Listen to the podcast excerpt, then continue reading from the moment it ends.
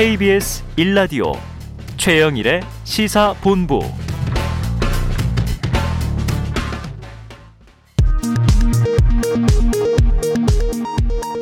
정보센터 뉴스입니다. 홍남기 부총리 겸 기획재정부 장관은 국회 기획재정위원회 국정감사에서 내년부터 가상자산 소득에 과세하는데 아무런 문제가 없다고 말했습니다. 박범계 법무부 장관이 이른바 고발사주 의혹의 핵심 증거로 여겨졌던 김웅, 조성은 녹취록 내용이 최초 제보자 조성은 씨에 의해 알려지자 국가의 기본 틀과 관련된 심각한 문제라고 말했습니다.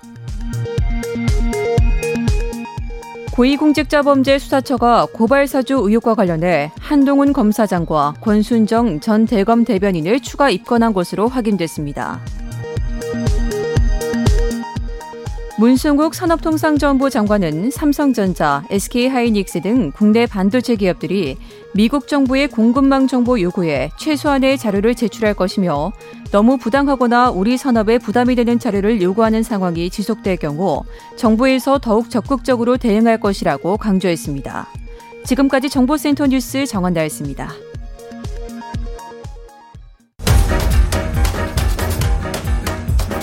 최영일의 시사본부 10분 인터뷰. 네, 단 10분 동안 이슈의 핵심을 10분 짚어드리는 10분 인터뷰 시간입니다. 오늘 이재명 후보의 마지막 국감이 진행 중이고요. 자, 이 후보 국감에서 대장동 연루 의혹을 해소하고 본격 대선 레이스에 집중할 수 있을까 주목되는 날인데요.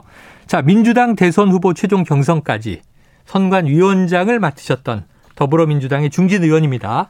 이상민 의원을 연결해 보겠습니다. 이 의원님 안녕하세요. 네, 안녕하세요. 자, 민주당 최종 경선 마무리되고 이제 열흘째 됐습니다. 그동안 고생 참 많으셨는데 경선 마치고 어떻게 지내고 계세요? 예, 홀가분한 마음으로 국정감사 진행 중이니까요. 네네. 그 외통이 저 제가 저 저희 외통위는 국감을 대부분 이제 해외 대사관을 네. 국감을 하는데요. 네. 저는 다 참가하지는 못하고 그, 그, UAE, 아랍에미리트 네. 한 곳만 다녀왔습니다. 아, 그리고 지금 국감 진행 중에 있습니다. 아, 예전에는 여러 나라를 도시기도 하고 그랬는데 지금 또 네네. 코로나 네. 전국이고 해서 쉽진 않은 것 같습니다. 자, 지난주 11일 월요일 저희 방송 들으시고 의원실에서 연락이 왔어요. 이게 또 공교롭게 일요일 경선이 막 끝난 다음 날 어, 많은 네네. 언론들이 이게 뭐 사실상 불복이냐, 승복 언제 하느냐, 뭐 이러던 시점인데 의원님 선관위원장 막 내려놓으신 상황에서 하고 싶은 말씀이 있으셨죠? 예. 네. 아니, 그게 아니라 제가 이제 고수도 대전에서 서울로 지금 이제 올라오는 중이어서 제가 원래 또 시사본부 애시청자입니다. 아, 네, 감사합니다. 아주 즐거운 마음으로 지금 듣고 있는데 네. 아 제가 방송 중에 제가 그냥 욕바가지로 많은 꾸지람을 받아가지고 네. 아 이건 조금 어 이해를 구하고 해명이 좀 필요하겠다. 네네. 라고 해서 제가 직접 그 담당 피디님한테 전화를 아, 드렸죠. 야 반론과 네. 해명 예, 필요하죠. 그 그날 막 홀가분해지신 날 욕바가지라고 표현하셨는데 저 기억이 나요. 저희 출연한 패널이 어, 선관위원장이 언론 인터뷰에서 지사직 예. 사퇴를 뭐 권유한다든가 특검으로 예. 가지 않겠느냐라든가 이런 언급한 예. 게 적절했느냐 이런 비판을 또 막 했던 기억이 납니다. 그럼 예, 오늘 예. 좀 해명을 속시원하게 해주시죠.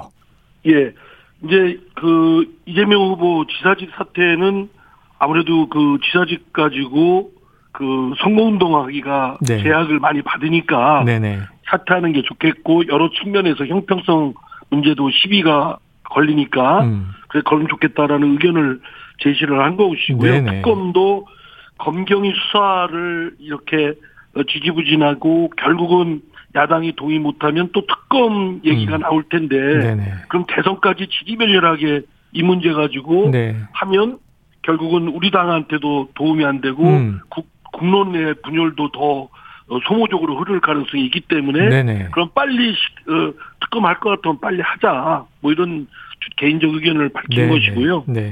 또뭐 득표율 계산은 이제 그 당규대로 한 건데 네. 또 이제 이낙연 후보 쪽에서는 그 음. 규정에 좀 문제점을 제기를 하면서 하는데 저희 선관위는 특별 당규에 규정돼 있는 할 수밖에 없다. 음.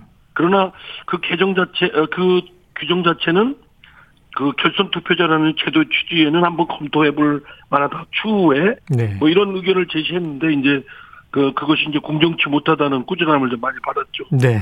자, 거기에 대해서 하지만 또 개인적인 의견으로 밝히신 것이다. 그날 아마 요 대목에 좀 화나시지 않았을까 하는 생각인데 그 예. 패널이 이제 이 저 왜 방송에서 선관위원장이 중립을 지키셔야 하는데 방송 인터뷰를 자꾸 하시느냐 국민의힘 저 정홍원 위원장은 안 하시지 않느냐 이렇게도 비교를 예. 했어요. 아 그러니까 근데 네. 또 비교 그 근데 이제 저는 이렇게 생각합니다. 네. 공정 네. 물론 생각은 여러 차이가 있을 수 있는데 음. 선관위원장이 공정해야 되는 건 마땅하고 그러나 네. 이제 공정하다는 건 뭐 흑과 백이 아닌 회색일 수도 있지만 네. 또는 어떤 때는 흑이 흑이라고 해야 되고 또 어떤 때는 백이라고 음. 해야 될 때는 해야 된다. 네. 특히 이제 어 정부기구인 중앙선관위원장이 아니고 음. 정당의 선관위원장은 공정한 관리도 중요하고 또 후보들을 또 보호해야 되고 또 여러 가지 분위기도 진작시켜야 된다는 측면에서는 네.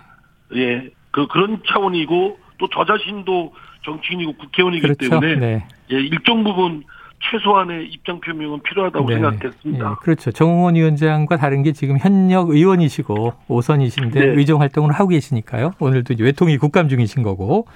자, 네, 네. 해명과 이 오늘 반론 충분히 이제 청취자분들 듣고 이해하셨으리라고 생각을 하고요. 아, 죄송합니다. 근데 네. 그런데 그뭐 다음에 그 다음에 11일 날고 이제 라디오 들으시고 홀가분하던 기분을 좀 망치셨는데 그 다음에 이 이낙연 후보가 좀 속시원한 승복이 나오지 않으면서 지금도 이 컨벤션 효과를 누리지 못했다 이런 또 이야기가 있잖아요. 근데 네네. 지금 이 위원장님, 이 위원님께서는 이낙연 전 대표나 이재명 지사하고 모두 친하시잖아요. 아, 그럼 아무죠. 네. 아, 그러면요. 원팀 원팀이 하고. 어떻게 예. 될것 같으세요? 저는 궁극적으로는 원팀으로 어, 갈 것이다. 그것이 민주당의 전통이기도 하고 문화이기도 하고요. 네. 다만 이제 늘 어, 경선이 좀 치열하다 보면 네. 감정의 앙금이 남아 있고 또 후보 본인보다도 음. 지지한 분들이 더 마음이 좀 안 좋을 수 있거든요. 네. 이분들이 일정 부분 시간이 좀 필요하고 좀 위무할 그런 여유도 필요하니까 네네. 네. 그거를 시간적 여유를 갖는 건 좀 필요하다고 봅니다. 오히려 이런 과정이 자연스럽다고 저는 생각됩니다. 네, 자연스러운 거다. 그러면은 예. 컨벤션 효과는 역시 역시 이 승복이 좀 늦, 어지면서 늘어지면서 어 컨벤션 효과가 안 나오고 있는 걸까요? 컨벤션 효과는 이제 좀 극적인 컨벤션 효과는 좀 보지는 못했지만 네. 이제 원팀이 되고 저희들이 역량을 보여줌으로써 또 이재명 후보가 지금 당장 어, 맞닥뜨리고 있는 대장동 네. 그 의혹 건을 잘 국민들께 소상히 설명을 네. 잘 드려서 이해가 충분히 됐다라고 한다면 그 효과는 많이 보게 볼 것으로 어, 기대됩니다. 어, 나중에 나타날 것이다. 자, 예. 그런데 이제 오늘도 이 대장동 의혹 뭐 올인한 국감인데요. 지난 월요일에 이어서 심지어는 어제 서울시 국감에서도 오세훈 시장이 대장동 네. 의혹에 대해서 설명을 하기도 했고요. 국감은 진행 중입니다만 지금 오늘 심상정 정의당 의원 이런 얘기를 하더라고요. 이재명 지사의 설명이 국민들의 심정과는 괴리가 크다. 지금 한 70% 국민 여론이 이재명 지사의 책임론을 묻고 있다. 이런 얘기를 했어요. 예. 그렇다면 혹시 혹시 저 이 의원님께서 지금도 특검으로 가리라고 보십니까? 저는 지금 검찰 경찰의 수사 어 역량이나 자세 또는 결과에 따라서 네. 그게 좌지우지 국민 여론이 결정을 할 아. 것으로 생각되는데요. 네네. 지금 그러나 이제 검 검경의 수사 그런 자세, 속도, 음. 순서, 방법 뭐 이런 등등을 종합적으로 보면 미진하다는 것이 대체적인 평가라고 생각됩니다. 아, 미진하다. 이렇게 되면 그 검경의 수사의 결과가 어떠하든 간에 불신을 낳게 될 것이고 음. 그러면 어, 부득이 특검을 안 할 수 없을 것이다 네네. 이런 생각을 갖고 있습니다. 그래서 지금 어쨌든 특검은 저희 당은 지금 받을 수 없다는 입장이니까 네네. 검찰과 경찰이 1차적 어, 수사기관으로서 최선을 다해서 성과를 내야 될 것으로 생각되고요. 네. 그 결과에 따라서 달라질 거로 생각됩니다. 그러면은 지금 이제 검찰 경찰 수사의 결과를 보고 민주당은 그 이후에 이제 판단을 하겠지만 지금 의원님 말씀은 현재 상황도 어제 자정 무렵에 남욱 변호사가 또 석방됐잖아요. 네네. 김만배 씨의 이제 구속도 실패했고 예, 이런 예. 상황에서 이제 국민 여론 뭐 기획 입국설 뭐 이런 것까지 놔두는 상황인데 의원님의 개인적 견해는 좀 선제적으로라도 특검을 검토하는 게 좋다, 가는 게 좋다 이런 입장이신가요? 예, 경찰 검찰 수사기관이 지리밀려라고 또 특검까지 가서 대선에 이르기까지 네네. 계속 이런 대장동 의혹권만 네네. 가지고 논란을 벌이면 국민적 소모가 너무 큽니다. 네. 그 분열도 그 극심해지고 이러면 대선이 다음 리더십을 음. 뽑는 선출하는 그런 매우 중요한 국가적 행사인데 네. 이 대장동 의혹 가지고 모든 걸 국민의 표심이 왔다 갔다 해서는 안 될 거라고 생각되거든요. 네. 어, 미래 국정을 어떻게 끌고 가느냐 그 역량과 의지 이런 마, 어, 음 자세를 봐, 다 봐야 되는데 네. 그런 걸 위해서라도 음. 특검을 음. 최단기간 내에 할 수 있으면 좋겠는데 네. 지금 흐르는 양상은 그렇지 못할 것 같아서 걱정이 큽니다. 네, 그러지 못할 것 같아서 우려는 크시다. 아, 의원님 말씀처럼 이번 이 차기 대선이 참 국민들이 우울해하는 대목이 시대 정신과 미래 비전이 안 보인다. 대장동, 고발 사주 서로 이제 흠집내기로 싸우고 있으니까요.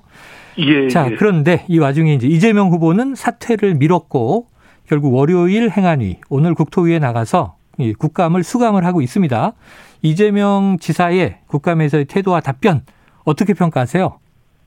저는 지지자 우리 저를 포함해서 이재명 후보를 지지하는 그 저희 민주당이나 또 지지자분들은 뭐더 이재명 후보의 말이 네. 타당하다라는 확신을 더 갖게 됐을 거라고 생각됩니다. 음. 결속시키는 데는 도움이 될 거라고 생각되고요. 네. 다만 중도층 마음을 주지 않는 분들 이분들이나 또는 지지하지 않고 다른 후보를 지지하는 분들한테는 여전히 그 믿음을 못 주거나 또는 반감을 불러놓을 수도 있는 부분도 있다라는 네. 점에서 그 이재명 후보가 좀 더 진지하고 적극적이고 좀 더 겸손한 자세로 국민들께 음. 어, 설명을 말씀을 드려야 된다고 생각됩니다. 알겠습니다.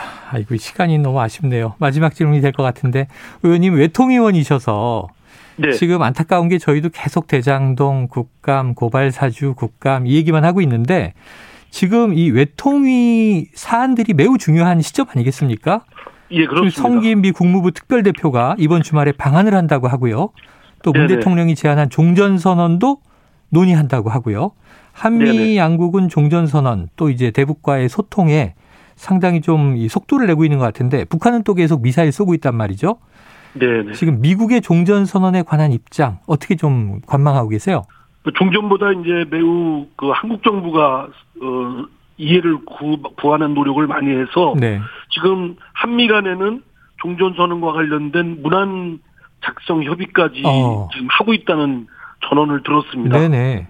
뭐 이것이 성사가 되도록 더욱 노력을 해야 될 거라고 생각되고요. 음. 물론 종선 선언만으로 모든 게 해결되지는 않지만 네네. 하나의 시발점, 첫걸음 네. 또는 하나의 모멘텀이 될 수 있는 돌파구가 될 수 있는 부분이기 때문에 네. 어, 이런 걸 통해서 북미 대화가 잘 되고 남북 관계도 풀리고 그러면 상당한 어, 좀 진전이 있을 거로 기대됩니다. 네. 자, 그런데 이제 또 이 통일부 이인영 장관 이게 엊그제 국감에서 미 국무부가 북한의 코로나19 백신을 지원하기 위해 노력하고 있다. 이것도 좀 실현되리라고 보십니까? 저는 이거는 이제 인류 보편의 그, 음. 그 책무에 관한 것이기 아, 때문에. 아, 인도적 차원에서요? 예, 예. 인도적 차원에서 당연히 그, 그건 맞, 어, 바람직한 조치라고 생각되고요. 네. 북한이 좀 더 전향적으로 미국의 그런 적극적인 자세, 또 대한민국 정부의 적극적인 이런 대화의 손짓에 대해서 화답을 좀 했으면 좋겠습니다. 네네. 알겠습니다. 자, 의원님 또 혹시 뭐 언제든 반론 있으시면요. 스튜디오에 나오셔가지고요. 저희가 패널하고 직접 토론하게 해드릴게요. 아니, 반론할 기회가 아니라 네. 많이 출연을 시켜주실 기회가 있으면 아, 좋겠습니다. 저희 외통위 사안 저희가 관심 많습니다. 네. 네 오늘, 네. 오늘 말씀 고맙습니다, 의원님. 예, 감사합니다. 예, 지금까지 이상민 더불어민주당 의원이었습니다.